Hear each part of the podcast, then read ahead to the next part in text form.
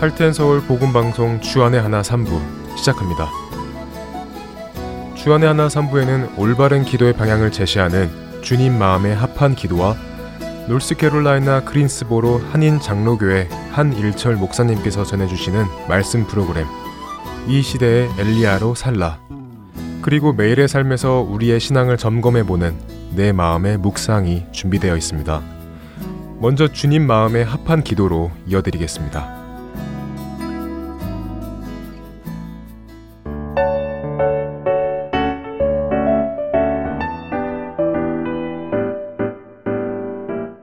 애청자 여러분 안녕하세요. 주님 마음에 합한 기도 진행의 민경훈입니다. 죄인의 속성 중에 하나는 다른 사람의 죄는 보고 자신의 죄는 깨닫지 못하는 것입니다. 그래서 남의 잘못은 조목조목 따져가며 무엇이 어떻게 잘못되었는지 설명할 수 있을 정도이면서도 정작 자신의 죄는 생각하지 못하는 경우가 많이 있지요. 혹시 생각이 된다 하더라도 가능한 한 축소해서 해석하고 큰 문제를 삼지 않는 경우가 대부분입니다. 더 심한 경우는 나의 죄의 이유를 다른 사람에게 전가시키기도 합니다. 제가 이렇게 된 데에는 그 사람의 잘못이 있기 때문입니다. 그 사람이 그렇게 해서 제가 이렇게 했습니다. 라며 남을 원망하기도 하지요. 에덴 동산에서 죄가 처음 들어왔을 때를 기억하시나요? 하나님께서 아담에게 내가 너에게 먹지 말라고 명한 나무 열매를 먹었느냐 라고 물으셨을 때 아담의 대답은 하나님이 주셔서 나와 함께 있게 하신 여자가 내게 줌으로 먹었다며 여자에게 책임을 전가하고 그 여자를 만드신 하나님까지 책임이 있는 것처럼 이야기를 하지요. 같은 질문을 하와에게 하셨을 때에도 하와 역시 뱀에게 그 책임을 돌립니다. 이것이 죄의 속성인데요. 나의 죄를 다른 사람에게 돌리는 것 말입니다. 의인이라면 물론 죄를 짓지 않겠지만 혹시 죄를 지었다 하더라도 어떻게 대답했을까요? 주여, 제 잘못입니다. 제가 잘못했습니다. 하와의 잘못이 아닙니다. 뱀의 잘못이 아닙니다. 라고 답하지 않았을까요? 주님께서는 어떤 반응의 답을 기뻐하실까요? 당연히 자신의 죄를 고백하고 남에게 죄를 돌리지 않는 답일 것입니다. 더 나아가 남의 죄까지도 자신의 죄로 돌린다면 하나님은 어떤 반응을 보이실까요? 하나님 앞에 범죄한 이스라엘. 하나님의 극률하심에도 불구하고 반복적으로 죄를 지으며 더욱 타락의 길로 갔습니다. 결국 하나님께서는 그들을 바벨론의 포로로 보내셨지요. 그들은 바벨론에서 70년이라는 세월을 포로로 살아가게 됩니다. 하지만 하나님의 은혜로 바벨론에 포로되었던 유대인들은 다시 예루살렘으로 70년 만에 돌아가게 되는데요. 그 시기에 에스라를 통해 예루살렘에서는 말씀 중심의 개혁이 일어났습니다. 성전도 건축되었지요. 하지만 예루살렘에 살고 있는 하나님의 백성들은 여전히 불안에 떨며 살고 있었습니다. 아직 예루살렘의 성벽이 재건되지 않았기 때문인데요. 성벽은 무너져 있고 성문은 불에 타서 그들은 수시로 원수들의 공격을 받기도 했습니다. 이러한 사실을 듣고 슬피 온 사람이 하나 있었는데요. 바로 느헤미야였습니다. 느헤미야 1장 3절과 4절은 이렇게 기록합니다. 그들이 내게 이르되 사로잡힘을 면하고 남아 있는 자들이 그 지방 거기에서 큰 환난을 당하고 능욕을 받으며 예루살렘 성은 허물어지고 성문들은 불탔다 하는지라. 내가 이 말을 듣고 앉아서 울고 수일 동안 슬퍼하며 하늘의 하나님 앞에 금식하며 기도하여 느에미아는 하나님의 성읍 예루살렘의 성벽과 성문들이 불탔다는 소식과 하나님의 백성들이 큰 환난을 당하고 능욕을 받으며 살고 있다는 소식에 수일 동안 슬퍼했다고 합니다. 또한 하나님 앞에 금식하며 기도했다고 하지요. 그런 그가 하나님 앞에 어떤 말로 기도를 드렸을까요? 이르되 하늘의 하나님 여호와 크고 두려우신 하나님이여 주를 사랑하고 주의 계명을 지키는 자에게 언약을 지키시며 긍휼을 베푸시는 주여 간구하나이다. 이제 종이 주의 종들인 이스라엘 자손을 위하여 주야로 기도하오며 우리 이스라엘 자손이 주께 범죄한 죄들을 자복하오니 주는 귀를 기울이시며 눈을 여시사 종의 기도를 들으시옵소서. 나와 내 아버지의 집이 범죄하여 주를 향하여 크게 악을 행하여 주께서 주의 종 모세에게 명령하신 계명과 율례와 규례를 지키지 아니하였나이다. 느헤미야 1장 5절에서 7절의 말씀입니다. 느헤미야는 수일 동안 슬퍼하며 금식하며 하나님께 기도했습니다. 하늘의 하나님 여호와 크고 두려우신 하나님이여 그는 우리가 보아왔듯이 겸손한 마음으로 주님의 주권을 인정하며 하나님을 향한 경외하는 마음으로 기도를 시작합니다. 그리고 그 하나님이 어떤 하나님이신지를 아뢰는데요. 바로 주를 사랑하고 주의 계명을 지키는 자에게 언약을 지키시며 긍휼을 베푸시는 주이심을 고백합니다. 이처럼 주를 사랑하고 주의 계명을 지키는 자에게 언약을 지키시고 긍휼을 베푸시는 하나님을 모시고 사는 하나님의 백성이 왜 이런 환난과 능욕을 당하고 있을까요? 느헤미야는 그 이유를 정확히 알고 고백합니다.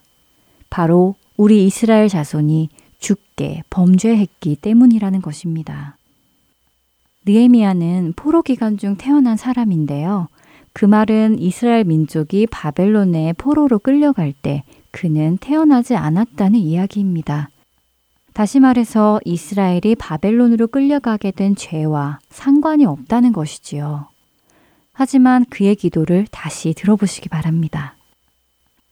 주는 귀를 기울이시며 눈을 여시사 종의 기도를 들으시옵소서. 나와 내 아버지의 집이 범죄하여 주를 향하여 크게 악을 행하여 주께서 주의 종 모세에게 명령하신 계명과 율례와 규례를 지키지 아니하였나이다 라고 고백합니다. 그의 기도는 아담과 하와의 말과는 달랐습니다. 누군가에게 책임을 전가하는 것이 아니라 자신과 자신의 아버지 집이 범죄하였다고 고백합니다. 주를 향하여 크게 악을 행하였다고 고백하지요. 만약 우리라면 어떻게 고백했을까요? 혹시라도, 음, 나는 죄를 짓지는 않았지만 우리 조상이 죄를 졌습니다. 라고 고백하지 않을까요? 조상의 죄값을 죄를 짓지 않은 우리에게 얹지 말아주시라고 하지 않았을까요? 느에미아는 다른 이들에게 책임을 전가하지 않았습니다. 자신의 민족의 죄를 자신의 죄로 고백했습니다. 그리고 하나님 앞에서 회개했는데요. 그런 그의 기도에 하나님께서는 어떻게 응답하셨을까요? 하나님은 느헤미야를 사용하셔서 52일이라는 짧은 시간 안에 3만 7천 평에 다다라는 성벽을 재건하게 하셨습니다. 하나님의 마음에 합한 기도는 죄를 자복하는 기도입니다. 또한 남의 죄를 묻는 것이 아니라 남의 죄까지도 자신의 죄로 여기고 자복하고 회개하는 기도이지요. 우리 한국이 그리고 한국 교회가 하나님 앞에서 많은 죄를 짓고 있습니다. 그들을 정죄하고 판단하는 일은 아주 쉽습니다. 그러나 그 죄를 나의 죄로 고백하고 하나님 앞에 긍휼을 구하는 기도가 있을 때 하나님께서는 우리의 교회를 회복시켜 주시고 우리나라를 다시 세워 주실 것입니다. 하나님의 마음에 합한 느헤미야의 기도가 우리 안에 있기를 소망합니다. 주님 마음에 합한 기도 다음 시간에 뵙겠습니다. 안녕히 계세요.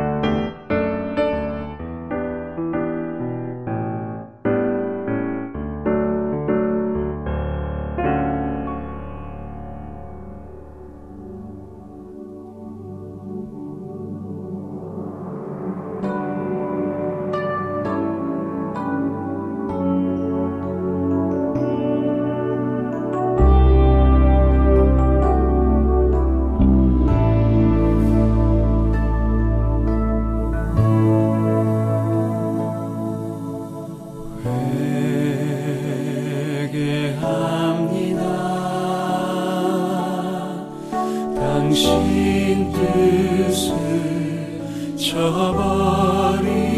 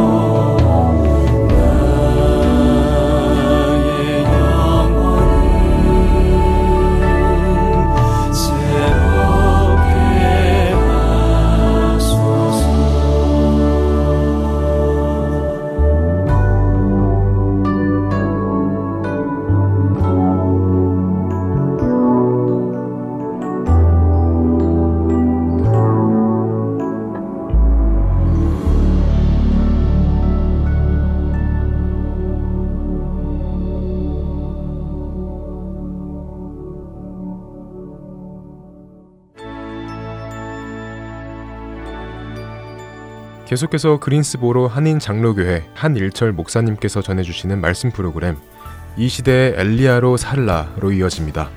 오늘은 갈매산의 승리자 엘리야이라는 주제로 말씀 전해주십니다.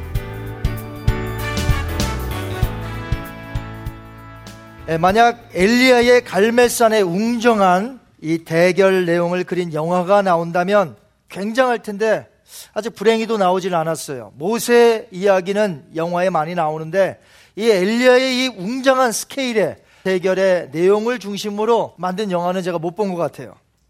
아주 만약에 잘 만든 영화가 엘리야의 영화가 나온다면 아마 저는 영화관에서 보고 아마 끝까지 맨 마지막에 나올지 모르겠습니다. 이 영화가 끝나면 다 끝난 게 아니라 영화가 끝나면 흥겨운 노래 소리가 들리면서 그 다음에 이름들이 올라가죠. 감독의 이름은 누구고 캐스팅한 주인공과 조연들의 이름은 누군지 쫙 이렇게 올라갑니다. 그것을 다 본 후에 진한 감동을 받고 아마 저는 영화관 밖으로 나올 것이라 그렇게 여겨져요. 우리는 오늘 말씀을 들으므로 영화를 보고 난 후에 감동보다도 얼마든지 더 큰 감동을 가지고 우리가 세상으로 나아갈 수가 있습니다. 우린 그때 역사하셨던 살아계신 하나님을 오늘 이 시간에 불타오르는 열정을 갖고 세상으로 나가야 될 줄 믿습니다.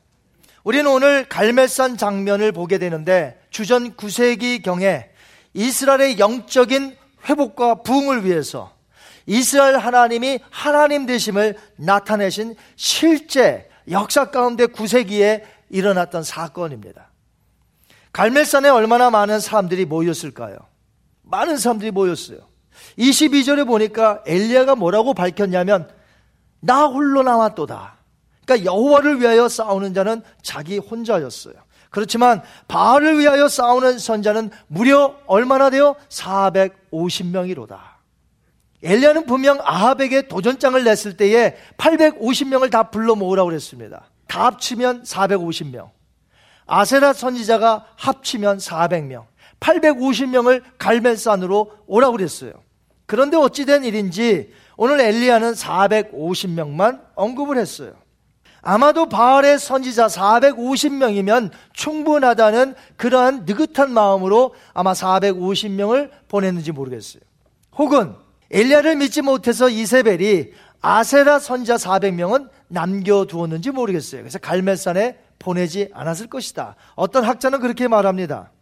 또 하나는 850명이 갈멜산은 다 왔지만 바알 선지자들과의 대결이기 때문에 재단 옆에 바알의 선지자 450명만 대표로 서 있고 아세라 선지자 400명은 백성들 편에 서 있어서 실제로의 대결은 엘리야 혼자와 바알 선지자 450명이었을 것이다. 이렇게 학자들이 보기도 합니다. 여하튼 엘리야가 450명만 얘기를 했기 때문에 대표격으로 450명만 나온 것 같아요. 여러분 이 선지자 숫자가 450명이라는 건 대단히 많은 숫자입니다. 예수님 당시에 가장 성전이 번창했었을 때에 제사장의 숫자가 몇이냐면 480명이에요. 예수님 당시가 가장 번창했었어요. 그때가 제사장이 480명. 그러면 기원전 9세기에 바알의 선지자는 곧 제사장이에요. 제사장이 곧 선지자예요. 그러니까 바알의 선지자가 450명이라는 숫자는 주전 9세기 일이기 때문에 얼마나 많은 숫자인지를 몰라요. 갈매산에 서 있는 엘리야를 한번 생각해 보시기 바랍니다. 그는 홀로 외롭게 서 있어요. 다른 선지자는 이세벨의 칼날에 죽었습니다. 오바데가 숨겨놓은 100명은 지금 나설 때가 아닌지 아직 나서지 못하고 있습니다. 지금 당장 갈멜산에서 여호와를 위하여 싸우는 선자는 자기 혼자라는 것이죠. 아무런 의논할 동역자가 아무도 없습니다. 함께 이 어려움을 헤쳐나갈 동역자가 아무도 없다는 것이. 그곳에 모인 백성들은 모든 사람들이 전부 바알을 위하여 서 있었던 것이죠. 450명의 바알 선지자, 백성들 전부 다 바알을 위하여 싸움하러 나온 사람들이. 얼마나 엘리야가 기가 죽겠어요.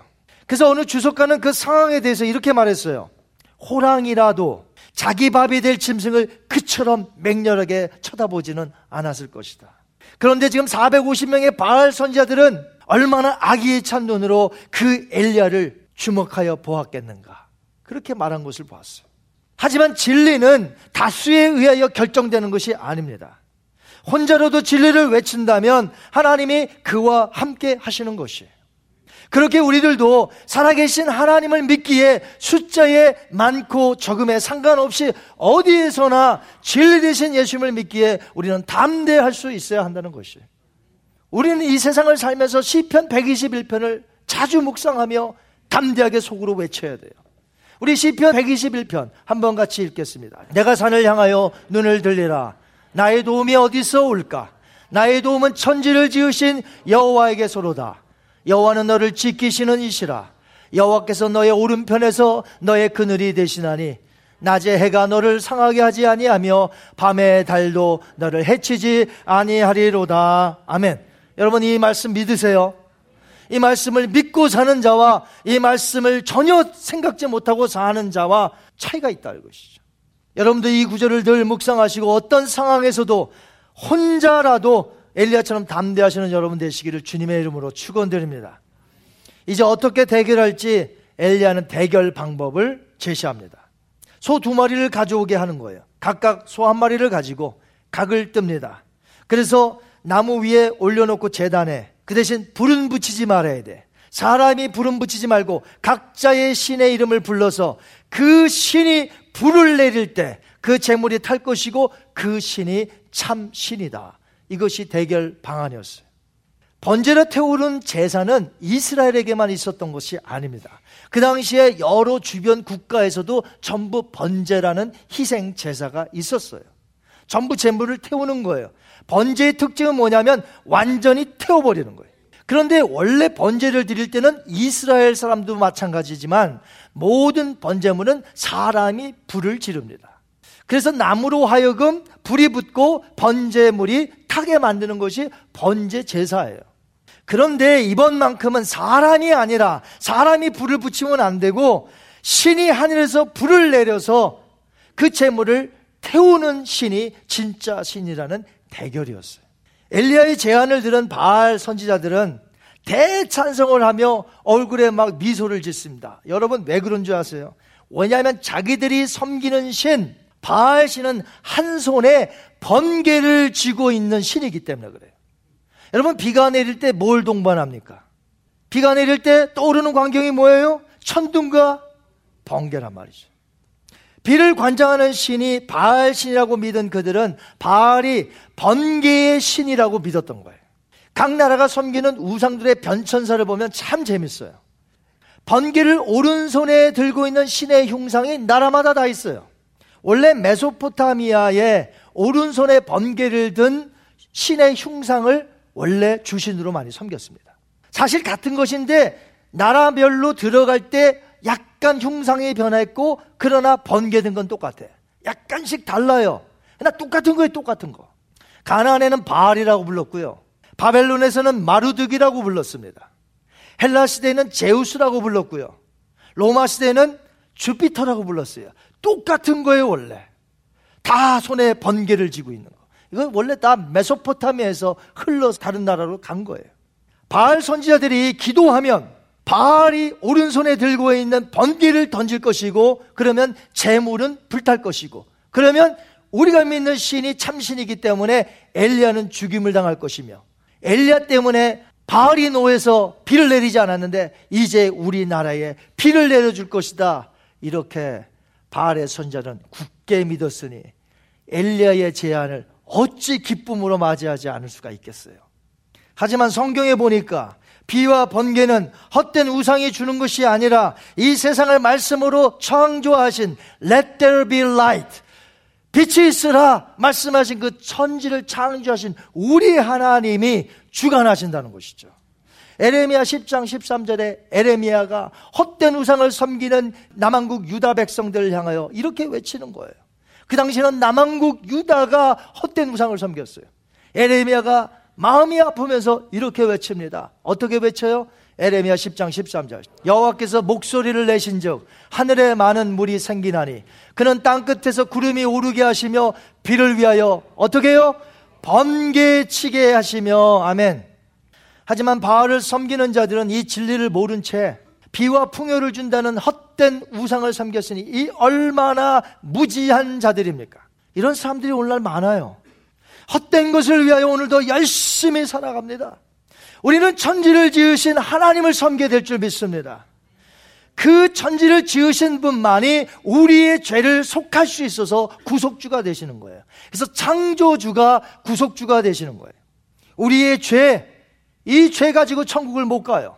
이 죄를 씻음 받아야 되는데 예수 그리스도 그분이 흘리신 보혈로 우리의 죄가 씻음 받아요. 그분이 누구냐? 천지를 창조하신 분이란 말이죠.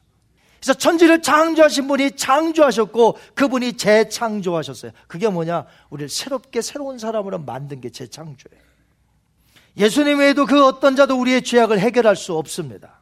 하지만 바알 선자는 헛된 믿음을 가지고 확신하며 살았습니다. 누군가 이렇게 말했어요.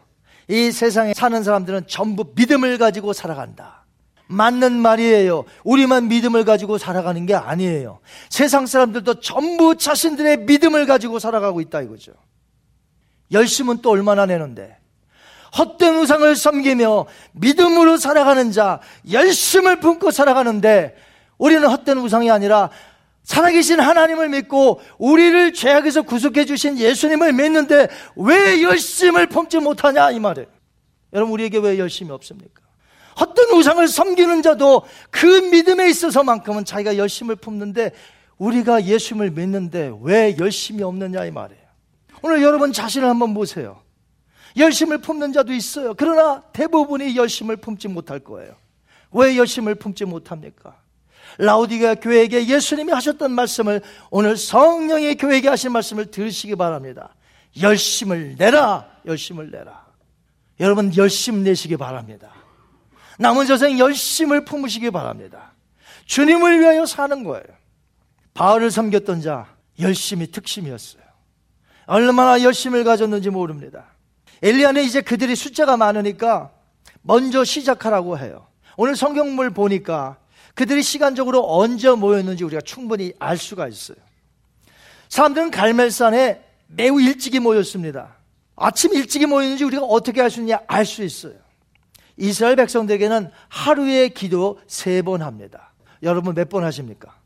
이스라엘 백성들은 세 번 기도했어요. 여러분 이슬람 무슬림들 몇 번 기도하죠? 다섯 번 해요, 다섯 번. 근데 이스라엘 사람들은 원래 세 번 해요. 오전 9시, 낮 12시 정오라고 하죠. 그 다음에 오후 3시. 세 번 합니다. 다니엘이 성경의 머리가 몇 번 하루에 기도했습니까? 그게 다 이렇게 있는 거예요. 그냥 막 한 게 아니에요. 세 번의 규례를 따라 기도한 겁니다. 사도 베드로와 요한이 성전 미문에 있는 안전뱅이를 이렇게 세웠을 때에 그때 뭐 하러 들어갔죠? 기도 시간에. 그때가 오후 3시. 마지막 기도 시간이에요. 기도하러 올라가다가 보고 고쳐준 거예요. 이렇게 성경에 보니까 이스라엘 사람들에게는 세 번의 기도 시간들이 있는데 오늘 본문에 보면 바알 손자들이 아침부터 정오까지 먼저 기도했다고 했어요. 이것을 보아서 백성들이 이른 아침에 갈멜산에 모였습니다. 그리고 대결은 언제부터 시작되냐면 아침 기도가 올려가는 9시를 기점으로 시작되었을 것이에요. 26절 보시면 알 수 있어요. 한번 보겠습니다. 그들이 받은 송아지를 가져다가 잡고 아침부터 낮까지 바알의 이름을 불러 이르되 바알이여 우리에게 응답하소서 하나 아무 소리도 없고 아무 응답하는 자도 없으므로 그들이 그 쌓은 재단 주에서 뛰놀더라. 아침 9시부터 중간에 쉬지도 못한 채 정오가 됐어요. 원래는요, 아침 9시 기도하고 쉬었다가 다른 일 볼일 보다가 12시가 되면 또 기도 시간이니까 또 기도하는 거예요. 그런데 바알 선자들은 어떻게 했어요? 9시서부터 시작돼갖고 쉬지도 못하고 언제까지? 12시 정오까지 지금 이어지는 거예요. 계속해서 기도합니다. 큰 소리를 지릅니다. 춤추며 날뜁니다. 아무 반응이 없어요. 여러분, 광경을 지켜본 사람들이 어른만 있는 게 아니라 애들도 데려갔겠죠. 그때 어린아이가 이렇게 묻습니다. 아빠, 엄마, 왜 바알신이 아직 불을 내리지 않아? 그러니까 뭐라고 대답했을까요? 조금만 기다려봐. 이번에 제사 의식이 아직 완전히 덜 끝났으니까 이제 바알 신이 곧 응답할 거야. 좀만 기다려. 아침부터 정오까지 약 3시간 동안을 예의를 갖추면서 지켜본 엘리야가 비로소 말을 합니다. 뭐라고 하는지 27절 한번 보겠습니다. 정오에 이르러는 엘리야가 그들을 조롱하여 이르되 큰 소리로 부르라. 그는 신인즉 묵상하고 있는지 혹은 그가 잠깐 나갔는지, 혹은 그가 길을 행하는지, 혹은 그가 잠이 들어서 깨워야 할 것인지 하매 아멘. 엘리야는 그들을 조롱했습니다. 왜냐하면 그들이 섬기는 신이 신인 것을 알고 있기 때문에 그래요. 여러분 이 세상의 신이라고는 하나님 한 분밖에 없음을 성경은 가르치고 있습니다. 그러므로 그들이 아무리 바알이여 응답하소서 바알이여 응답하소서 해봤자 신이 없는데 어떤 신이 거기다가 응답을 하겠어요? 그러니 얼마나 엘리야는 이것을 아니까 답답할 노릇이죠. 기가 막힐 노릇이에요. 저 무지한 자들. 우리는 지금 이 시대의 엘리야 같이 정확하고 확고한 믿음을 가지고 있어야 됩니다. 이 세상에 어떤 신도 없습니다. 오직 삼일체 하나님. 그 하나님이 우리의 신이신 줄 믿습니다. 그 외에는 없어요. 다른 신을 섬기는 것은 다만 사람들이 있다고 가정하여 만든 신, 있다고 여긴 신. 솔직히 더 말씀을 드리면 사탄이라는 존재가 있는데 신이 아니. 사탄이 그들의 눈을 가리어서 그렇게 신 있는 것처럼 꾸미게 만들었다 이거죠. 아무리 나에게 응답하소서 기도한들 응답될 수가 없죠. 신이 없는데. 물론 배후에 있는 마귀가 표적과 기적을 행할 수는 있습니다. 그러나 그것은 limited 된 거예요. 제한적인 거예요. 하나님께로부터 허락받은 안에서만 행할 수가 있는 것이에요. 많은 경우가 거짓 기적인 눈속임입니다. 그들이 행하는 건 거의가 다 거짓 눈속임이라는 거예요. 그래서 매직 같은 게 나쁜 거예요. 성경의 신명기서에 보니까 매직하는 자, 나한테 쫓으라 그랬어요. 그래서 교회 안에서는 매직을 복음을 전하는데 사용하는 것 절대 금물. 매직은 마귀적인 거예요. 매직을 사용하면 안 돼. 눈속임이거든요. 그래서 바울은 데살로니가 후서 2장 9절에서 이렇게 말했어요. 한번 볼까요? 악한 자의 나타남은 사탄의 활동을 따라 모든 능력과 표적과 거짓 기적과 불의의 모든 속임으로 아멘. 분명 사탄도 능력은 어느 정도 있어요. 제한된 거지만 그러나 대부분은 뭐예요? 눈속임인 거짓 기적이라 이 말이에요. 하물며 지금 살아계신 하나님과 대결하고 있는데 누가 참 신인가 불을 내릴 때 하나님이 저쪽에다 불을 내리게 허락해 주시겠어요? 허락 안 하죠. 아무리 사탄이라 할지도 허락 안 하죠. 하나님만이 전능하시기 때문에 그 엘리야의 재단에 불이 내려지는 것이에요. 여러분 하나님만이 전능하십니다. 하나님만이 능력이 많으십니다. 그 진리신 예수님을 믿으니 우리가 얼마나 축복된 사람이에요. 그 능력이 한이 없으신 그 예수님을 내가 믿으니 얼마나 이 세상에서 복된 자냐 하는 것이에요. 네다섯 시간째 불로 응답해달라고 바려 우리에게 응답하소서. 아무리 날뛰며 기도해도 아무런 응답이 없습니다. 이제 그들은 제사를 드릴 때 마지막으로 활용하는 규례가 있어요. 이거 웬만해선 잘 안 쓰는데 그들의 규례 가운데 마지막으로 사용하는 히든 카드가 하나 있어요. 그게 뭐냐? 뭘까요? 칼로 자기를 자해합니다. 창으로 찌릅니다. 피가 줄줄 흐릅니다. 발이어 부서서 내가 피를 흘렸나이다. 협박하는 거예요. 나 이 정도니 빨리 해결해 달라는 협박. 성도님들 중에서도 기도하는데 협박하는 성도들이 있어요. 하나님과 협박해. 절대 그러면 안 돼. 우리 기도 생활이 변해야 돼. 하나님께서는 겸손하게 부르짖어 있을 때는 부르짖어 기도하지만 하나님 앞에 존중히 여기면서 하나님께 겸손하게 우리 자신을 낮추면서 하나님이 응답하소서 들어주시옵소서 들어주시옵소서 우리가 이렇게 기도해야지 협박하는 기도하면 안 된다는 거예요. 오늘 현대 크리스찬들의 기도 고칠 게 많아요. 이들을 보면 전부 다 비정상적인 신앙생활. 원래 사이비 이단들이 전부 비정상적입니다. 자신의 몸에 상처를 내서 피를 흘리니까 그 피를 보고 자기네들을 도와달라는 거죠. 오늘날 어떤 이단들은 심한 병이 걸리면 절대로 병원 가지 말라고 그래요. 집에서 기도하여 나야지 그거 병원 가면 큰일 난다 그래갖고 그래서 신문 기사나 이런 어떤 뉴스 미디어를 통해서 그런 거 여러분 가끔 보셨을 거예요. 그 이단들이 그렇게 무섭습니다. 병원 못 가게 만들어. 그러다가 죽어요. 그런가 하면 어떤 자들은 예수님 오실 때가 다 됐는데 학교는 무슨 학교고 직장은 가서 못하고 모여서 기도만 합니다. 밖에 못 나가게 해요. 부모님 못 만나게 만들어요. 이런 이단도 있어요. 잘못된 종말론적 이단. 이거 전부 비정상적인 것들이에요. 바울 선자 보세요. 비정상적이에요. 비정상적. 몸을 막 긋고 피 줄줄 흘고 그 다음에 여기 성경에 보니까 큰 소리로 뭐라고 하는지 한번 볼까요? 28절 하반절부터 29절. 그들의 몸을 상하게 하더라. 이같이 하여 정오가 지났고 그들이 어떻게 떠들어? 미친 짓이 떠드는 게 어떻게 하는 겁니까? 일종의 광란의 예언이에요. 반복되는 소리를 질러대면서 주문 소리. 왜 밝게서 우리의 간구를 들어주지 않느냐는 큰 소리와 반복되는 주문 소리, 반복되는 몸의 그 흔듦, 거의 정신 나간 사람들처럼 제사 의식을 치르고 있습니다. 예수님도 우리에게 이방인처럼 중언부언하지 말라고 그랬어요. 여기서 이방인은 유대인을 제외한 모든 이방인 젠타일을 얘기하는 게 아니에요. 예수님이 여기서 말씀하신 이방인처럼 중언부언하지 할때이 이방인은 페이근, 이교도를 얘기하는 거예요. 이교도가 누굽니까? 예수님을 믿는 자 외에 다른 모든 종교를 얘기하는 거예요. 그 이교도에서 그들은 주문 외우듯이 하는 것들이 많아요. 주문을 해요. 자꾸만 반복돼요. 우리는요, 그렇게 하면 안 돼요. 반복적인 어떤 주문처럼 외우면 안 된단 말이에요. 중언부언 하지 말고 이교도처럼 페이건처럼 하지 말고 우리는 짧은 기도를 하더라도 내 정신을 온전히 갖고 하나님 앞에 부르짖더라도 조용히 하더라도 하나님 앞에 옳은 정신으로 해야 한다는 것이죠. 이스라엘은 원래 성전에서 저녁 번제를 오후 3시에 드립니다. 그 기도를 드림으로 하루를 마감하는 거예요. 엘리야는 그들에게 하루의 기도 시간을 다 줬어요. 이제 엘리야 차례가 되었습니다. 백성에게 자신 앞으로 다 나오라고 그래요. 그들 앞에서 예전에 무너졌던 여호와의 재단을 수축합니다. 돌로 수축해요. 이것은 무슨 뜻이냐? 이스라엘의 무너진 신앙을 회복해야 한다는 선지자의 무언의 메시지였습니다. 저는 신앙의 회복이 예배로부터 시작되어져야 된다고 믿습니다. 그 당시 희생제사가 뭐냐? 하나님 앞에 드려지는 예배예요.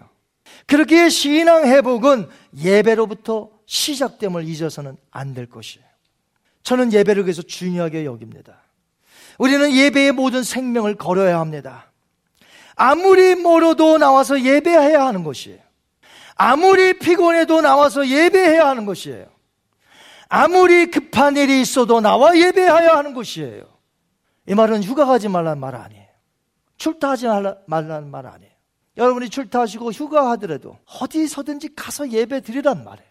교회에 들어가서 그곳에서 예배를 드리란 말이에요. 하나님이 그곳에도 계시니. 그러나 가능한 우리가 주일날 모여 예배하는 거에 생명 걸어야 된다 이 말이죠. 내가 예배를 소홀히 여기는 그 순간부터 나의 신앙에 조금씩 금이 가고 조금씩 무너져 있다는 사실을 여러분이 아셔야 됩니다. 엘리야는 그곳에 열두 돌을 세웠어요. 그것은 왜 그랬을까요? 31절에 있는 대로 이스라엘의 열두 지파의 숫자대로 세운 거예요. 이 신앙의 부흥운동은 북왕국을 위한 것만이 아니었습니다. 북왕국만을 위했다면 북왕국은 지파가 몇 개로 돼 있어요. 남왕국은 지파가 몇 개예요? 유다 지파, 베냐민 지파 다 두 개예요. 북왕국은요, 열 지파예요. 그러면 북왕국만을 위한 부흥의 운동이었다면 10개만 세우면 돼. 그러나 12개를 세웠어요. 왜요? 이 신앙의 부흥의 운동은 남왕국과 더불어 북왕국 다 같이 부흥의 운동이 일어나야 한다는 것이죠. 하나님께서 언약한 백성들은 12지파예요. 12지파 모두가 회복해야 한다는 것이죠. 여러분 31절 한번 보세요. 거기에 이스라엘이라는 이름, 언약의 이름을 넣었어요. 야곱의 아들들의 지파의 수요를 따라 엘리야가 돌 12개를 취하니 이 야곱은 옛적에 여호와의 말씀이 임하여 이르시기를 내 이름을 이스라엘이라 하리라 하신 자더라. 아멘. 이스라엘이라 하던 자더라. 하던 자가 누구예요? 하나님. 열두 지파에게 너희 이름은 이제 이스라엘이라. 말씀한 분이 하나님. 언약의 증표란 말이에요. 언약의 증표. 여러분, 이스라엘이 무슨 뜻이에요? 하나님과 겨루어 이겼다는 뜻이에요. 여러분, 하나님이 사람에게 지겠어요? 싸움했는데 너가 이겼다. 너 이름은 이제 이스라엘이다. 하나님과 겨루어 이겼다. 그런 뜻이에요. 그런데 원래 이 뜻은요. 하나님과 함께 하는 자가 이긴다 이런 뜻이에요. 자, 한번 따라하십니다. 하나님과 함께 하는 자가 이긴다. 갈멜산에서 누가 이기는 거예요? 엘리야. 엘리야가 어떻게 이겼어요? 하나님과 함께 했으니 이기는 거예요. 여러분이 이 세상에서 어떻게 이길 수 있어요? 하나님과 함께 하면 이기는 거예요. 천국 누가 들어가요? 요한계시록에 보니까 소아시아 일곱 교회에 전부 했던 말 이기는 자가 들어가리라. 믿음으로 이기는 자. 여러분 하나님과 함께하는 자가 이기는 자예요. 여러분이 지금 어렵습니까? 힘든 부분이 있습니까? 하나님이 나와 함께 하시니 여러분이 이긴 자예요. 담대하세요. 믿음으로 나아가세요. 여러분 승리자예요. 엘리야는 백성들에게 이제 시킵니다. 재단에 물통 4개에다가 물을 계속해서 갖다 부으라는 겁니다. 재물과 나무들은 이제 흠뻑 젖었어요. 아무리 사람이 불을 붙이려고 해도 붙일 수가 없어요. 왜? 흠뻑 젖었으면 라이트 아무리 켜도 안 되잖아요. 이건 이제 하나님만이 하실 수 있다는 것을 보여주기 위해서. 속였다고 할까봐 이 백성들은 또 그것을 못 믿고 또 속였다고 할까봐 그렇게 한 거예요. 물을 계속해서 갖다 부었어요. 어떤 물도 붙지 않아요. 그런 나무와 재물이 되었습니다. 또요, 주변에 도랑을 팝니다. 물을 계속 갖다 봅니다. 도랑에 물이 아주 가득 찼습니다. 번개가 핥을 수 있어요? 없죠. 그래서 엘리야는 백성들에게 보여주기 위해서 하나님이 불로 재물과 나무와 돌과 흙을 태우고 주변의 도랑까지 전부 불로 확 핫을 것이다. 그래서 그렇게 계속해서 물을 갖다 분 거예요. 자, 이제 엘리야의 기도만 남았습니다. 저들은 오랜 시간 했어요. 그러나 엘리야의 기도는 1분도 안 되는 거예요. 1분도 안 돼.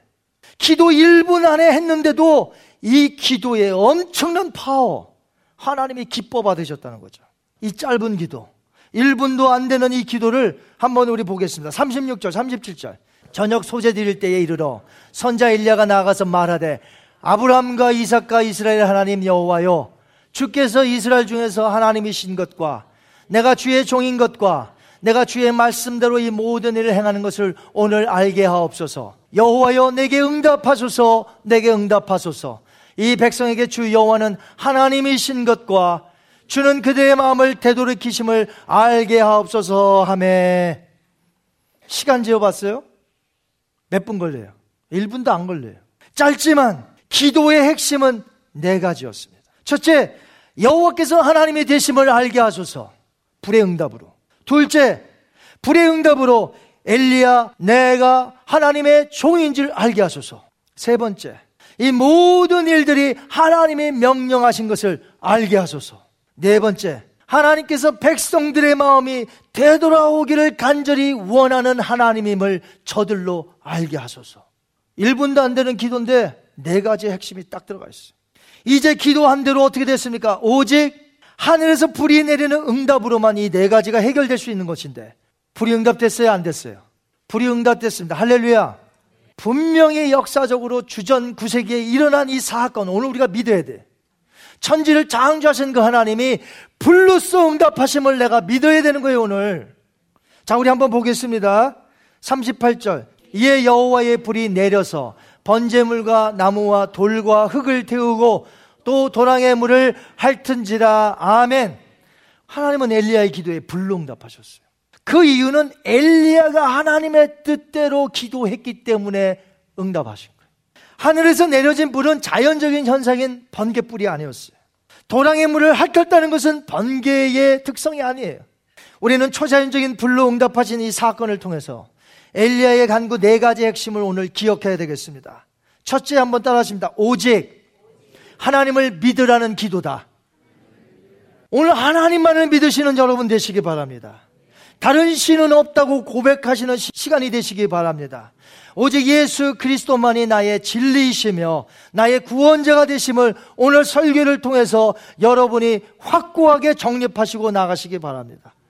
베드로가 이렇게 외쳤어요. 사도행전 2장 36절에 너희가 십자가에 못 박은 이 예수를 하나님이 주와 그리스도가 되게 하셨느니라. 너희들이 십자가에 못 박은 예수를 뭐와 무엇이요? 주와 my Lord, your Lord. Lord가 뭐예요? 주, my master, my king. 나의 삶의 주권자가 되신다 말이에요. 그리스도는 뭡니까? anointed one, messiah. 무슨 뜻이에요? 나의 구원자가 되신다는 거예요. 나를 구속해 주신 분이라는 것이에요. 누가요? 예수님이. 나를 구속해 주시고 나의 삶의 주인이 되신 분이 누구냐? 베드로가 가르쳤습니다. 오늘 이 시간의 설교를 통해서 예수 그리스도가 누구예요? 다른 신은 없어요. 오로지 예수 그리스도만이 나의 주시며 나의 그리스도가 되신다. 여러분 모두 그렇게 고백하시는 여러분 되시기 바랍니다. 둘째 따라하십니다. 엘리야가 하나님의 종임을 백성들을 알게 하옵소서. 세 번째 기도와 비슷한 기도인데 이렇게 행하는 모든 일이 엘리야 나 자신에 의한 것이 아니라 하나님이 명하셔서 한 것으로 백성들이 알게 하옵소서라는 뜻이에요. 요즘 날 얼마나 주변에 이단들이 많습니까?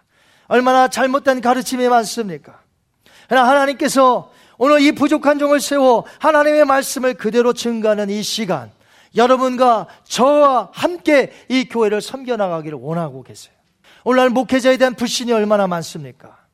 하나님의 성경인 이 말씀을 그대로 증거하는 이 종, 하나님이 세워 주셨다면 여러분이 이 종과 함께 더불어 하나님의 몸된 교회를 세워 나가면 그 일을 감당해야 한다는 것이죠. 마지막 네 번째, 한번 따라하십니다. 백성들이 헛된 우상에서부터 마음을 돌이켜 하나님을 알게 하옵소서. 이런 기도 제목이었어요. 저의 간절한 기도 제목이기도 해요. 하나님은 자비로우신 분이십니다. 그러나 불로 심판하시는 분이기도 합니다. 그 자비가 끊어지기 전에 빨리 하나님께로 돌아오려는 거죠. 그것이 엘리야의 기도였습니다. 여러분 가운데 혹시나 헛된 우상을 따라가며 오늘도 살고 계신 분 계십니까? 아직도 예수 그리스도가 아니라 다른 것들을 믿고 사는 분이 있습니까? 오늘 이 시간에 하나님이 기다리십니다. 하나님이 여러분을 기다리십니다. 돌아오기를 기다리세요. 깎아 만든 것만이 우상이 아니에요. 예수님보다 더 사랑하는 것, 예수님보다 더 내가 애착심을 갖는 것, 그것이라면 예수님의 말씀, 헌신짝처럼 다 버릴 수 있는 것, 그것이 여러분의 우상이라 이 말이에요. 그 헛된 우상에게서 마음을 빼앗겼던 것을 돌이켜 하나님께로 방향을 틀어 하나님만을 존중히 여기는 여러분이 되기를 목회자인 저는 기도하고 있습니다. 그것이 엘리야의 기도였어요. 엘리야가 드렸던 이 짧은 간구를 하나님께서 기뻐 받으셨습니다. 응답으로 하늘에서부터 불을 내리셔서 그 재물과 주변의 모든 것들을 다 태우고 핥으셨습니다. 갈멜산의 대결에서 승리자가 누구예요? 450명의 숫자가 많은 바알 선지자입니까? 아니죠. 혼자 싸웠으나 진리 가운데 서었던 엘리야 그가 승리자예요. 누가 승리자예요? 하나님이 승리자예요. 오늘날 인생의 승리자가 누구입니까? 내가 예수님을 믿고 따른다면 나는 인생의 승리자가 되는 것이에요. 헛된 우상을 버리고 예수님을 향해서 그 말씀대로 사는 자가 이 세상에서 승리자라는 것입니다. 오늘 저와 여러분 말씀을 받았습니다. 믿음으로 사는 자들이 되시기 바랍니다. 그 사람이 승리자예요. 여러분이 되시기 바랍니다. 엘리의 하나님은 누구의 하나님이에요? 나의 하나님이에요. 엘리야의 하나님, 엘리야의 하나님으로 끝나면 안 된단 말이에요. 엘리야의 하나님은 나의 하나님이라. 엘리야의 하나님은 우리의 하나님이라. 우리가 이것을 믿고 사는 거예요. 갈멜산에서 승리했던 엘리야. 우리도 이 시대에 승리하는 우리 그린스보로 한인 장로의 모든 권석들이 다 되시기를 주님의 이름으로 축원드립니다.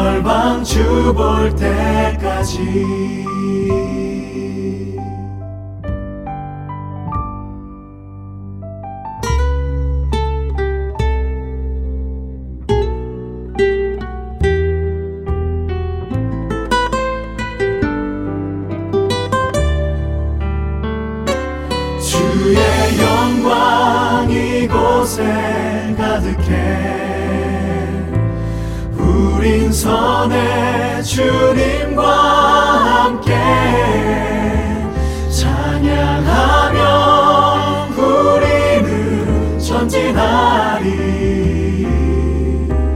모든 열방 주 볼 때까지 하늘 아버지 우리 새롭게 하사 열방 중에서 주를 섬기게 하소서. 모든 나라 일어나 찬송 부르며 영광의 주님을 보게 하소서.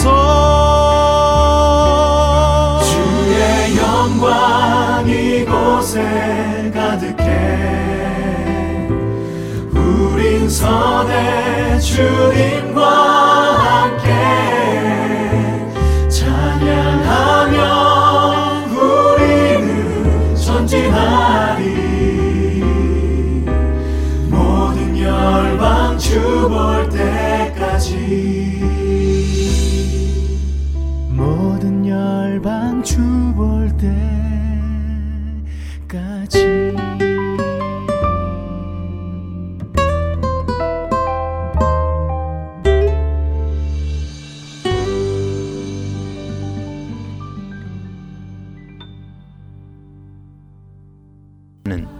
귀한 만남이 되기를 소망합니다.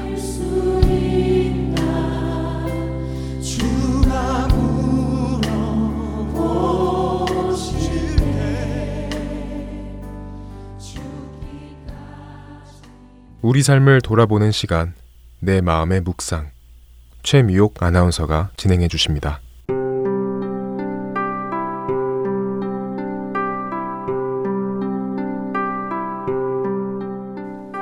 여러분, 나 같은 사람이 하나님 나라에서 한 역할을 담당할 수 있을까?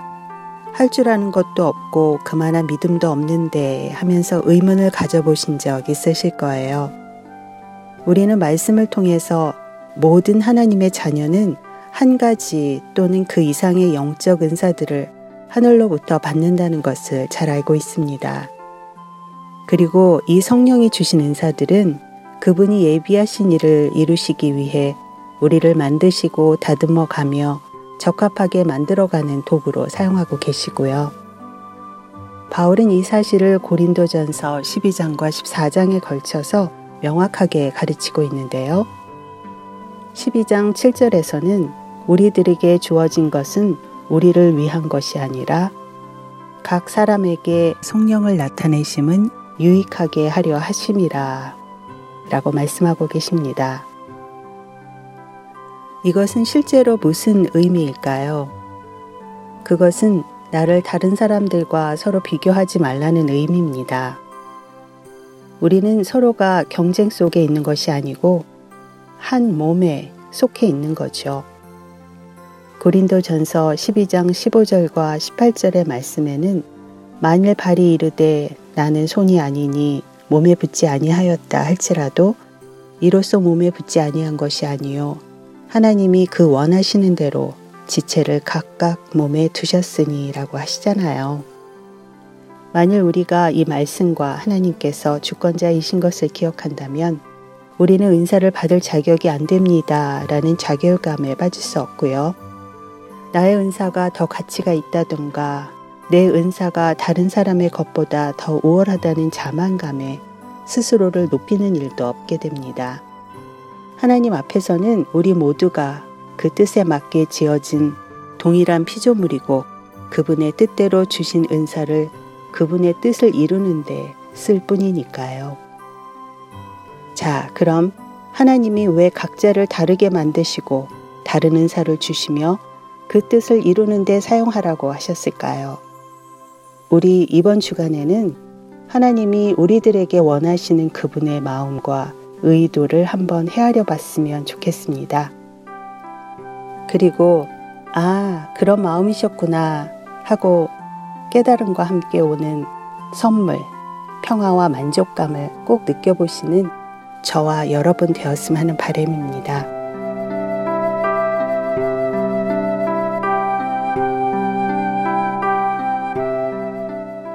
주님께서 우리에게 주신 은사를 감사합니다. 주님의 영광을 위해서 그것들을 사용하도록 우리를 인도해 주세요.